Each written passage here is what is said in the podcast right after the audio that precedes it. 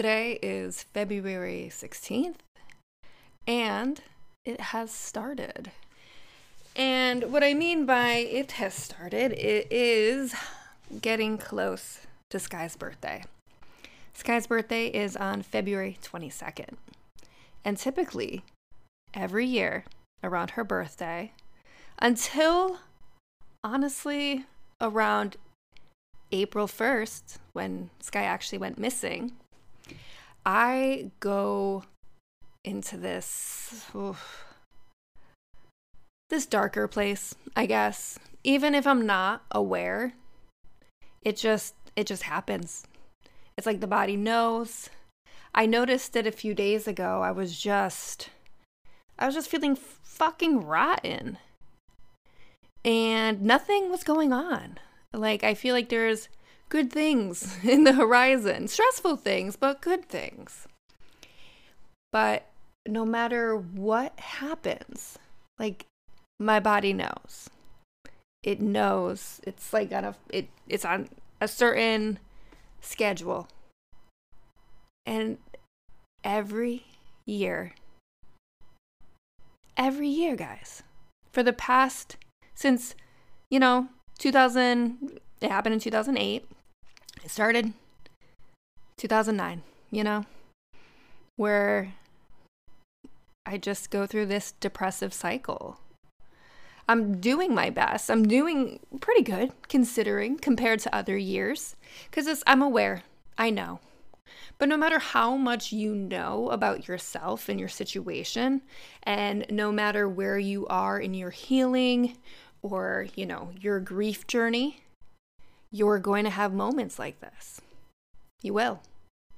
I don't think that is ever really explained to people enough when you go through either a trauma or a loss. Um, I do believe over time, you can kind of get on top of it. It's not a heal. You're not healing. The wound is still there. It will always be there. It is forever a part of you. But it is with experience and self-awareness that you can kind of tackle it better in the future. And I think that's what essentially what that means when it's, people say time heals all wounds. Well, no, it doesn't fucking heal shit. Just as long as you're being proactive in um, bettering yourself and becoming more aware, that's what that means. It's time will help you grow. Time allows you to self-reflect. And you have to. You have to do it. You do. If you're not doing it, you will forever be a prisoner to that grief. one hundred percent. I don't think you can get out of that without time and self-reflection. And just being a little bit proactive. Because no matter where you are when you're, you know, quote unquote healing, the trauma evolves with you. The pain evolves. It takes on a different shape. So I remember as a kid having anxiety attacks pretty regularly. And at that time, um, you know, late eighties, early nineties, because it started when I was fucking young. Um... There wasn't a name for it. Nobody had a name for, like, oh, you're having an anxiety attack. But I had anxiety attacks on the regular, okay? And they felt a very particular way. It, like, manifested in my body. It kept me small. It was overwhelming. I had crying fits. I couldn't talk. It was all of that. But as I got older, they changed, you know? Because as you get older, you know, you're growing, you're learning, you're changing. Therefore, the thing that is your affliction also does the same thing. It grows with you. So today, you know, as a forty-year-old woman, I still have anxiety attacks, but they don't feel the same way. They manifest in different ways. And I've done my due diligence in trying to mitigate their effects on my everyday life. I've cut out anything that I deem too stressful because life is short and I don't fucking care. Um, because I always will have a stress My sister's been missing for fifteen years. sixteen, pretty soon. Um, yeah. That's enough stress. All the other things in life don't matter as much. You know. If you know, you know. If you can allow, okay, so that's another thing. You have to allow yourself to get to that point. To accept that, you know, the everyday things that other people may stress about, you don't need to stress about those things too. Not in the same way. You have to, like, start prioritizing things differently. And it, that takes time. That takes time and experience and aging if you are afforded that luxury. Um, and if something silly that you do makes you happy, go go fucking do that silly thing. Because it really doesn't matter what anybody else thinks. It's your journey. It's your healing. And even though, like, I feel this depressive wave coming through, at least I can call it what it is, you know? I will give it its time and its space, because grief, like any other emotion, needs to flow through you. You need to feel it, because if you keep avoiding it, that's just gonna, like, kill you one day. It's just, it's fucking stress that you need to deal with. So you deal with it. And that's what I'm trying to do. That's why I'm just talking to you about it, because if you're listening, chances are you get it. I feel like you guys get it. And that's why I do this. And plus, it's nice to just say it out loud, you know? Call it what it is. But there is always this balance that you have to take, you have to acknowledge, okay? Because you don't want to give it too much of your time, because then it can take over. It's, everything's a balancing act. It's life, you know? It's like, if you eat the wrong shit, it, you're going to get sick. But you can still eat that shit as long as you have a salad with it. You know, it's that kind of thing. That's a silly analogy, but you know what I mean. It's, it's hard. It's really hard. And I think it's also hard because a lot of times people don't understand it. And you want to explain it to people, but some people just will never understand it, because they'll never, they've never been through um, something that has, you know, a hold on you. And trauma, you know, crazy unanswered events and the the what ifs that go along with it, you know, they hold a very big part of me.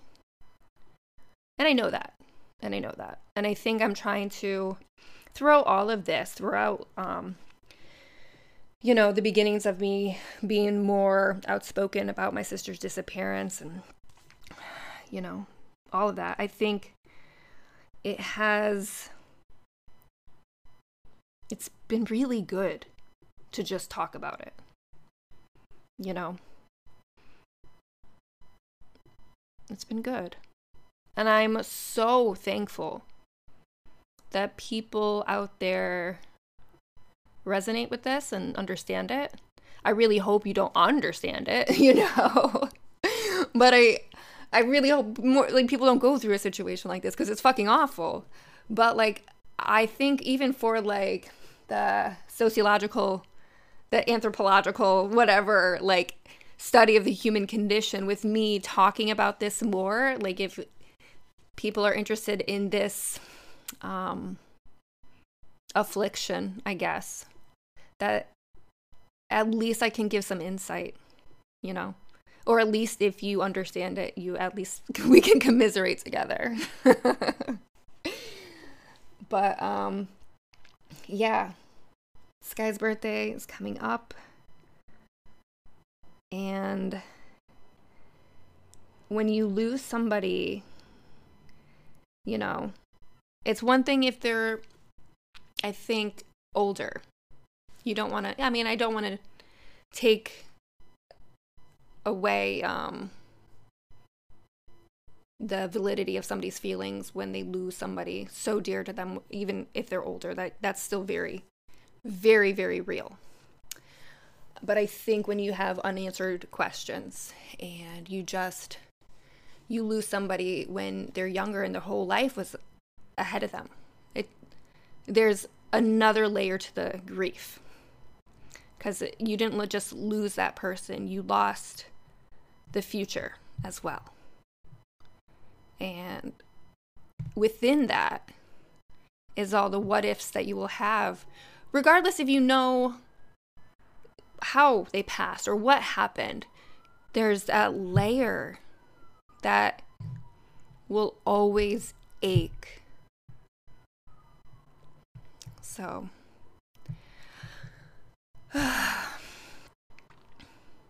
yeah,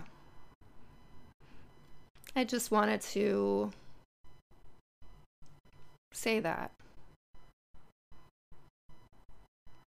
you know, I still am waiting on a response from the Southington police and Interpol in regards to the D N A that Japan needs to run through their system. Um, and it's been a few weeks. And I'm trying to uh, I'm trying to be cool with it. But, you know, that's the latest update I have on Skye's case. And I just gave you the latest update on my mental state too. So I hope everybody's doing good and staying strong and living in the moment and just feeling good. You don't have to feel great. That's that's that's hard to do, but just feel good. So, this has been Therapy Notes, episode seven. Where am I at? Episode seventeen. Is it seventeen so far? My God. Session seventeen, my friends. Oh, there we go. See you all in the future.